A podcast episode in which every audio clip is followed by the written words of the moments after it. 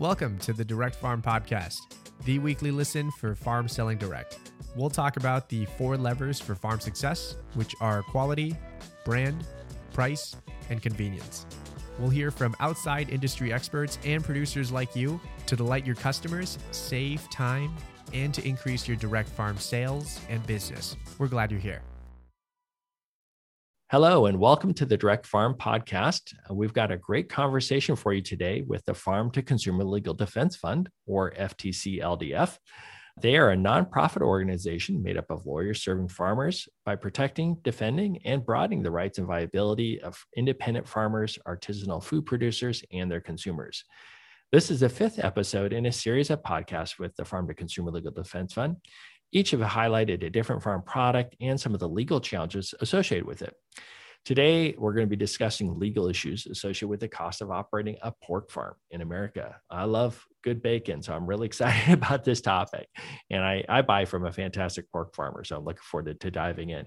I'm delighted to welcome back Alexia Kulwiec, who is the executive director of the Farm to Consumer Legal Defense Fund. She's a licensed attorney in Illinois and Wisconsin and has practiced law for over 20 years. So her experience has inspired her interest in U.S. agriculture, small scale farmers, and promoting sustainable farming and protecting the rights of independent food producers across America. Welcome back, Alexia. Thank you for making time. Thanks so much for having me. And I just want to mention that our favorite, but my favorite of our bumper stickers is Save Our Bacon. So, and what we really mean is from, you know, too much government regulation, but that's still my favorite. So I love it. Can I get one of those bumper stickers? You can send Absolutely. I'll, I'll, trade you for a Barn2Door hat. Okay. Deal. yeah. For, for those people listening to the podcast today who, who've never heard one of our prior series, Alexia, maybe you can give a quick overview of the Farm to Consumer Legal Defense Fund. What do you guys do? Yeah, thanks so much. So, we are a nonprofit organization and um, we provide legal representation and we also do some work in policy, trying to make the policy environment uh, more favorable to small uh, independent farms who are really challenged by a lot of the regulatory problems that we have. So we provide legal represent we provide legal consultation pretty much on an unlimited basis. We will represent our members in the regulatory agencies and regulatory schemes. Well, typically we will just generally represent them through the regulatory problem. If there's a citation or an allegation of a violation, we will mm-hmm. represent the member through that. We'll also do some litigation if it involves uh, government overreach. We may be representing, that's not a guarantee, but we'll represent members in court litigation as well. And then, like I say, trying to work on changing policy to make the environment better for our members. Well, I think the work that you guys are doing, Alexia, is just incredible. And all your colleagues servicing farms across all 50 states to help farmers navigate the complexities and what oftentimes seems like overburdened regulations. It can be a headache and a real maze for farmers, right? And so just correct me if I'm wrong, it's just $125 a year, right? Correct. Wow, that's amazing. What a deal, right? So for $125 a year, they can get access to you and your colleagues and get counsel specific to their farm and in their state. So, well, let's dive into this today because I think there's some really good advice you're going to have for us, particularly for farmers who are in pork operations, right? It's certainly a big area. A lot of pork farmers all across the country. Uh, everyone loves bacon, uh, at least they should. and and you know the reality is is that I think pork farmers have you know really kind of gotten a lot of scrutiny of late. We'll dive into that in a few questions. So, first, let's specifically talk about selling pork direct to market. I think, as we covered previously in um, poultry, right? Usually in poultry, there's a lot of variation state to state, and there's you know an exemption for poultry birds that you can you know slaughter a certain amount on site. But you know, chickens are quite small, often maybe four to five pounds, right? Whereas mm-hmm. pigs can actually grow quite large. While m- most states offer an exemption for on farm processing of poultry, is there something similar like that that exists for farmers who are processing pork? Well, yes and no. So it's there are certain exemptions for poult production, but it's not nearly as generous or helpful, I would say, as the, the poultry production. So what I mean by that is, in general, the Federal Meat Inspection Act governs the requirements that pork be inspected at a USDA facility or at a state facility that is as strict or more so than a USDA facility to be able to sell directly to consumers. But there are some exemptions to that. And one is if you're producing the pork, say, for your own family under the personal exemption. And then what one exemption is what they call custom slaughter exemption.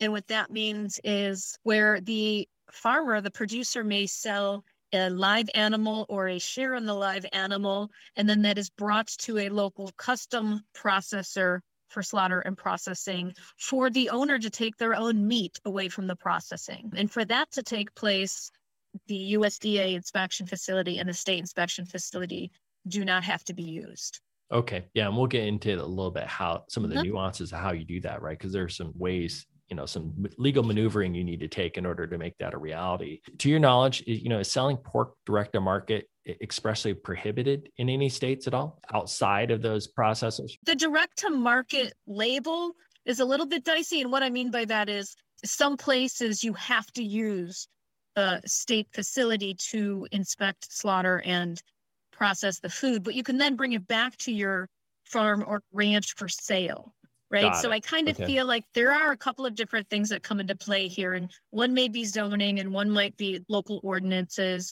The big one is what are the rules regarding inspection, slaughter, and processing? And then there may be some kind of business licensing depending on how you're doing it. If you're doing what I just said and you take pork, for example, to a USDA facility and you bring it back to your farm and you are selling directly to the consumer, there may also be requirements like a warehousing license, right? Some states might have something that's like a food establishment license, even though all you're doing is selling that meat that's from your local processor that's in your freezer to your consumer. Some states or townships might require that to be an establishment needing a food establishment license. Got it. Well, let's let's start with USDA because that sounds like it's probably the, the simplest, right? So, because if you're a pork farmer and you're taking your animal to slaughter at a USDA facility, quote unquote, the highest grade facility, at that point, that's going to give you the flexibility, provided you have all the appropriate business licenses, to pretty much sell to anyone, right? Including wholesale across state lines and or to consumer, provided you have the proper business licenses, correct? Correct. And it's only inspection or slaughter and processing at a USDA facility that will allow interstate sales. So that is a really important point. But if your meat has gone through a USDA inspection facility, yeah, for the most part, as long as you have the business licenses that might be required depending on your locale, that you should be fine. So if I want a bacon subscription or a pork subscription and I'm across state lines, you know, and you're going to ship it through the US mail, you better be using a USDA inspector, particularly if Absolutely. you're using the mail, because now all of a sudden you're going to be subject to US law, right? It's not like somebody coming across the state lines to pick it up in your state. You're actually shipping it through the mail across state lines. Correct. nuanced, but very important detail. so let's talk a little bit about the state inspected facility. So now my understanding now is that if you're a pork farmer and you are raising your animals and you take them to slaughter in a state inspection facility, what are the limitations or constructs of who I can sell that to interest? Yeah, well, I mean, you kind of expl- just mentioned the most important confine, right? Is that because you've used a state processing facility rather than federal, you are limited to selling that to consumers in your state right? So you can sell it directly from your farm. Again, you might need some kind of other licensing. You typically can sell it at a farmer's market. Again, you may need a business license, but you cannot sell it across state lines. And for the most part, you won't be selling it in a uh, retail establishment that engages in interstate commerce. In other words, if that store could be shipping foods from one place to another, you Got can't it. sell it to them for that purpose. Got it. I know I've talked with a couple of compliance officers from certain states, mm-hmm. and because obviously there's some density for farms around certain state lines, and many times they may have buyers across the state line, not very far away. It could just be a few miles for that matter. Mm-hmm. Correct me if I'm wrong, but the, at least this compliance officer shared with me is that you could sell that product online, you could sell it to them over the phone, provided you can document that they came into your state and picked it right. up themselves. If they pick it up and then take it across state lines, you know, your hands are clean. But you need to have some sort of documentation to prove it. Right, exactly. So if I was just going to say, if you're only talking a matter of miles, literally, uh, and we see this in the Northeast, right? Mhm. People crossing state lines in particular all the time. You have to sell your product in the state in which you're producing. What the owner then does with the product is completely up to them. So I Mhm. could drive into another state, pick up my meat, and then leave. You know, that's fine. The sale took place in the state in which it was produced, and you should be fine. You might need records in case somebody questions the sale, but that's totally legitimate. Yeah, we we've discussed this issue at length with different compliance officers because obviously with Barn2Door, we track delivery and we track Mm. pickup. So we can automate, you know, like if people are buying it, you can automate the receipts to prove that certain products were picked up in certain locations by given customers. And Right. oftentimes we'll see people because you can still sell over the internet across state Sure. lines. It's just that you have to prove payment. that to make the payments. You just have to prove that they came into your state to pick it up, right? Which is which is a key thing. Let's talk a little bit about the nuances of custom slaughterhouses, right? So because this is where you're getting some nuances around kind of the notion of meat shares, right? Right. So let's let's dive into this a little bit more. So if I'm in a state and I don't perhaps I've just got really challenged with getting access to a- state or USDA processor. I just can't get access to them because there's just they're fully booked or maybe i'm just doing a small quantity. But i've got people in my church or people i know from school who would love to buy my bacon right? They see how well i care for my hogs and they see that they're you know pasture raised. And for all i know maybe all they're eating is hazelnuts right? So i'm producing really high end hog right? So you know how can i how can i structure you know a share agreement where they could take some right or ownership in that where they you know how, how does that work again can you explain that for our listeners because i know this is complicated for some people to understand Yeah, sure. And thank you for that. And I also just want to say we've seen a real increase in this, and we want to help folks with this. You know, our food system in the United States has been vulnerable for quite some time. I think when we saw processing plants shut down in COVID, it really highlighted the problem. And so consumers want to purchase from local farmers that they know but it can be extraordinarily difficult for a farmer to get an appointment at a USDA facility or a state processing facility, particularly if their volume is very small, Mhm. right? The facilities are still going to want to do higher volume clientele. So it's not that farmers are being difficult and not wanting their products to be inspected at a USDA facility. It's that they're literally hundreds of miles away and they can't get appointments, right? Mhm. So anyway, just my little soapbox. As far as custom slaughter facilities, these are facilities that have to meet certain federal regulatory requirements, right? So you still have sanitation requirements in place, like where the sink is and how clean your equipment is and that kind of thing. The difference in a custom slaughter facility is that there is not a inspector on site for each and every slaughter and processing of an animal. That's really the main difference. And the way to use custom slaughter facilities as a producer to get products to consumers is to sell a live animal or a share in a live animal or even a share in a live herd, then the new owner of that share of an animal, the farmer can bring the animal to the custom slaughtered facility on behalf of that new owner. Processor can then process uh, the meat and the consumer is getting product from their own part of an animal. So it is not a sale that would otherwise be violating the law. And so that's that's really the way that I'm seeing people use custom slaughter is purchase selling live animals, sharing a live animal, or sharing a live herd. Custom slaughter then is processing for the consumer who has now purchased part of a part of a live animal. And the shares have really been key too, because not many Mhm. consumers really want like an entire 40 pounds or, of, of a hog, right? yeah You know, that's difficult for people. And It- and during COVID, I know there was a run on like bigger freezers. People couldn't even buy them. yeah well So- less than 5% of americans even own a chest freezer right so if you look at the average freezer in a home you know the average freezer in a home can only hold about 20 pounds max right Yeah. like you, you can't hold that much space and uh, people fail to realize that a third of americans live alone another third of americans just live with two people right? It's only Mhm. two thirds of people only two only one third of americans live like with a, a group of three or more people.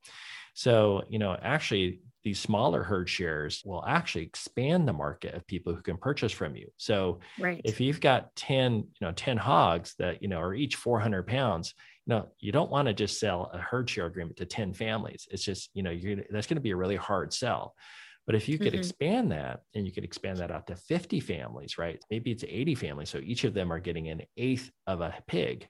That's much more doable, right? So in terms of size, by the time they right. actually, you know, do the hanging weight and get the animal processed. Talk to us a little bit about like, so if I'm a farm to consumer defense fund member, you mm-hmm. guys actually will help me set a herd share agreement up, right? Help me understand what the, what's that process look like? Because I imagine it's got to vary state to state. Yeah, it absolutely varies state to state. I would say so. Typically, first of all, there is a way to have shares in an animal that's like a one time deal, mm-hmm. in which case we would, you know, just help with a bill of sale and other and help the member have the proper receipts, etc. But very often we are drafting what we are calling meat share or meat herd share agreements, in which the producer is selling a share of a herd, and then the consumer is entering into some kind of an agreement that has the producer caring for the animal, feeding, maintaining, doing vet service, that kind of thing, until it is slaughtered, and at which point the consumer then can pick up meat products from their share of that herd. Now, for my own curiosity, is there an opportunity to become a member of a herd share agreement on a subscription basis? Because like if i'm breeding pigs right can i buy into yeah. a herd and the ongoing outcomes of that herd because i know we have a lot of farmers today who do sell subscription agreements or subscription boxes to mm-hmm. pasture proteins and it's very lucrative right people sign up for you know an $80 box a month that's a thousand dollars a year from one consumer to get maybe 20 pounds of beef or 20 pounds of pork each month is there something similar that we could do with a herd share agreement where you could you know buy into a herd of pigs that are continuing to breed? Yeah it there's something similar. It's not exactly the same. And this is what i would say about that. You can certainly structure a, a meat share agreement to include a breeding herd where more will be introduced into the herd. That's really up to the producer. I mean they may want to do that they may not right? Mm-hmm. What I want to emphasize is the big difference is it's not a subscription such as I'll get 10 pounds of pork product in a given month. Because when you buy into a herd share, you're actually a part owner hmm. of the animal or the herd. And so, particularly when you're talking the herd, and there's pot- potential for breeding and new animals coming into the herd, production is not given equal amount each month you have a share in this herd, but that you're not saying, I'm guaranteeing this amount of product because it depends on, you know, the size of the animal or when they decide to slaughter. And, and there can be differences in terms of what their production looks like. It's almost like you don't know what's going to be in the CSA box, right? This is what we were able to produce this month. Have at it, right? Here's your share of that. There's some um, variability in it, right? It's not like broiler chickens where they pretty precise. They know, hey, the broilers are going to be between four and five pounds or four and four and a half pounds. These right. pigs could vary quite a bit, right, in terms yeah. of size. It's, so. it's a real important thing to recognize because I think from both producers and from consumers, there's sometimes confusion on that. But you're actually getting a share of this herd legally, and and we help with those documents to make sure that that's how it's done. So that's going to require just by its nature some variability. Yeah. Well, that is absolutely fantastic. What a fantastic service of the Farm to Consumer uh, Legal Defense Fund to actually help farmers be able to navigate these hurdles and to do so specific to each state which a farm operates. So, again, a really great benefit of that membership. Let's shift gears and talk a little bit about kind of like some of the uh, market perceptions of the treatment of, of pigs and, and kind of pork practices, right? I think you know, I think there's been a lot of attention that's been drawn to, you know, the treatment in the poultry industry to pasture birds and making sure they get adequate air and those types of things. Are you seeing the same trends around the humane treatment of pigs? I know I'm a big fan of pasture pigs, and my wife and I, we both have a subscription to a, a, a pasture pig producer here in the Northwest, Hogstead Family Farms, fantastic farm, great plug for them. uh, although I don't mm-hmm. think you'll be able to sign up because they're completely sold out, but great, great producer of some of the best bacon I've ever had in my life. But, you know, I think, you know, there's growing awareness amongst the general consumers today around what's happening with pigs in these large commodity or conventional productions. Are you seeing this continue to gain traction? You know, do you think this is something that, you know, buyers expect to see implemented as some representations around the humane treatment of these animals? Yeah, absolutely. I mean, I think that, you know, people do have the sense of, you know, the pork version of CAFOs, right? Here in the Midwest, We hear a lot about some of these hog farms in Iowa and how bad those conditions are for the animals. And what I think is that consumers recognize that, or there's an increasing recognition by consumers of that reality. And they still want the great products like you described, right? The best bacon they can get. But they realize that the way to do that is to find a farmer that they trust, mm-hmm. know that the animal has is out in pasture and is grazing and know that they have been raised in a more humane way. I think one of the hesitations a lot of our members have in using some of the inspection facilities is that they raise their animals very well, right? They graze them, they're well taken care of, they're not in a cage where they can't turn around or a pen where they can't turn around. And then they have a good, healthy animal which produces the best product, but then they have to put them on a truck and drive them 400 miles away to bring them to an inspection facility and that that's really problematic right so I, I do think that we're seeing consumer awareness of welfare issues you do see you know there is some regulation in terms of the humane slaughter both pork and beef but as far as some of the large feeding lots and that kind of thing it's still really problematic. And i do think that we're seeing an increase in the recognition of that. And regulations have not really caught up with that right? So it's yep. very difficult. You've got consumers wanting this local, sustainably produced food, including animal welfare standards, but then it's very hard for them to meet that regulatory system in order to provide the products to the consumer. And that's where I think that animal shares are really a, a, great way to be able to take care of things. We are also, of course, always following some potential policy changes that mm-hmm. could make that easier at the federal level. The Prime Act would allow sales out of custom facilities. That would really be a game changer for a lot of these smaller producers.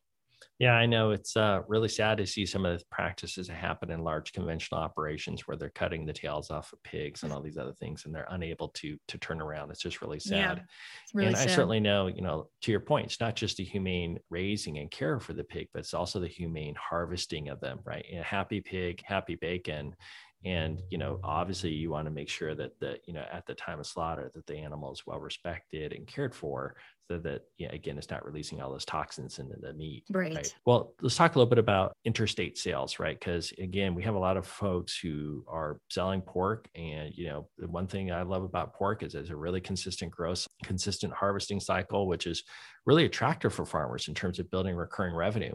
Uh, but folks that are in you know kind of areas where there might be you know a, a good degree of density of population i think of you know the northeast or up in the kind of the upper midwest Uh, a lot of times that might involve you know trying to move things across state lines right? So can we talk a little bit about you know some of the variations and policies where that might have in terms of impacts on selling across state lines? We talked about it from our processing perspective but is there also limitations on the ability to sell across state lines if if for whatever reason you know it, assuming you use the proper processing facilities and you've you've met all those requirements is there a limitation there or is it just become a tax issue? So presuming you need to use the USDA inspection facility to sell across state lines. Correct. If if you're doing that, I mean, you could bring meat products across the state line for sale to a customer or a consumer across the state line certainly i think there'd be tax ramifications and there might be additional business licenses that could mm-hmm. be necessary but yes you can do that if you're using a state facility you cannot in a custom slaughter facility those products are supposed to be for intrastate use but again a consumer could show up at that facility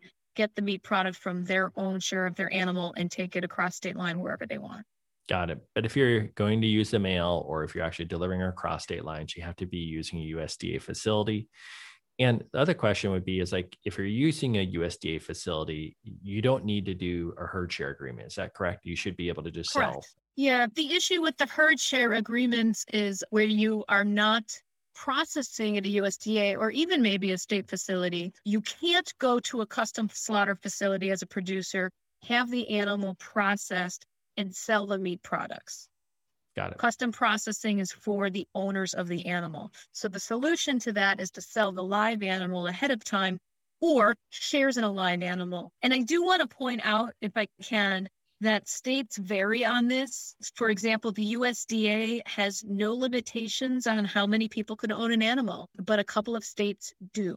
Right? They limit it to say four four people. And so there's at least one, I think probably two states where I don't think even think that the sale of a live animal will work. And then there's three states now that have specifically made it crystal clear that you could do these meat share agreements. I think it's legal in other places, but the three states in which uh, the legislator has taken affirmative steps to make it crystal clear what you need in a meat share agreement is Colorado, Nebraska, and Wyoming. Oh, that's a great point, actually, because to your point, there's some ambiguity, but yeah. some states have made it crystal clear, and other states have expressly prohibited it or limited, I should say, based on the number of people who could participate.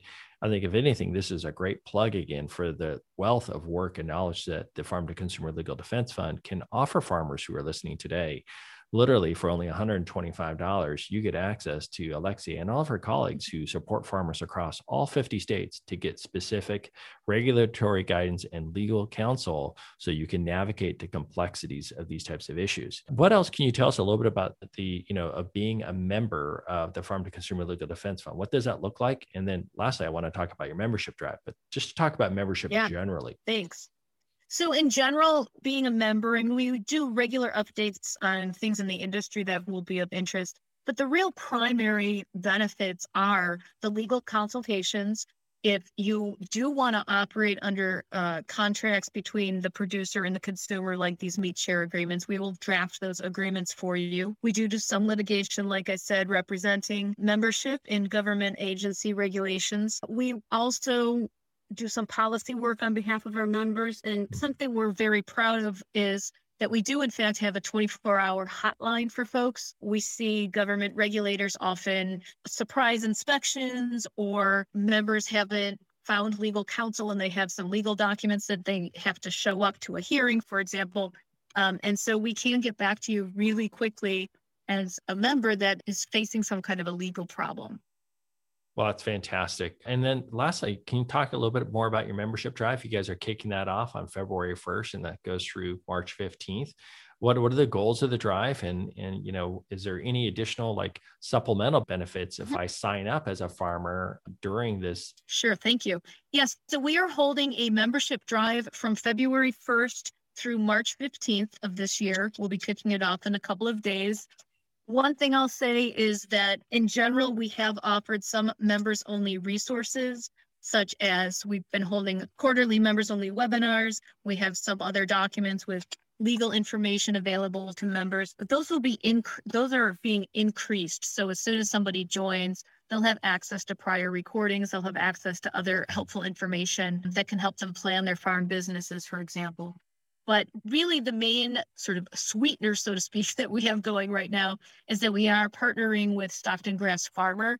And hmm. they are offering to our current members, but new members that join between February 1 and, Feb- and March 15th, a very sharp, like 40, 50, and 60% discount rates on their publication and on certain courses that they offer to producers that really are very well received by farmers in terms of, say, soil health or uh, soil management or grazing tips, that kind of thing. The real hands on courses that Stockman Grass Farmer is offering. And I guess that I'll also just say a lot of them are now online and mm-hmm. they want to offer that to farm to consumer legal defense fund members. So folks that might be smaller wanting to grow or just starting out, some of those courses really would be invaluable for $125 a year annual membership with us. That is fantastic. Alexia, the work. Tune in next time to hear from Alexia when we'll continue to dive into the nuances, laws, and the cost associated with farming in America. We are really thrilled to, to be partnering with the Farmer to Consumer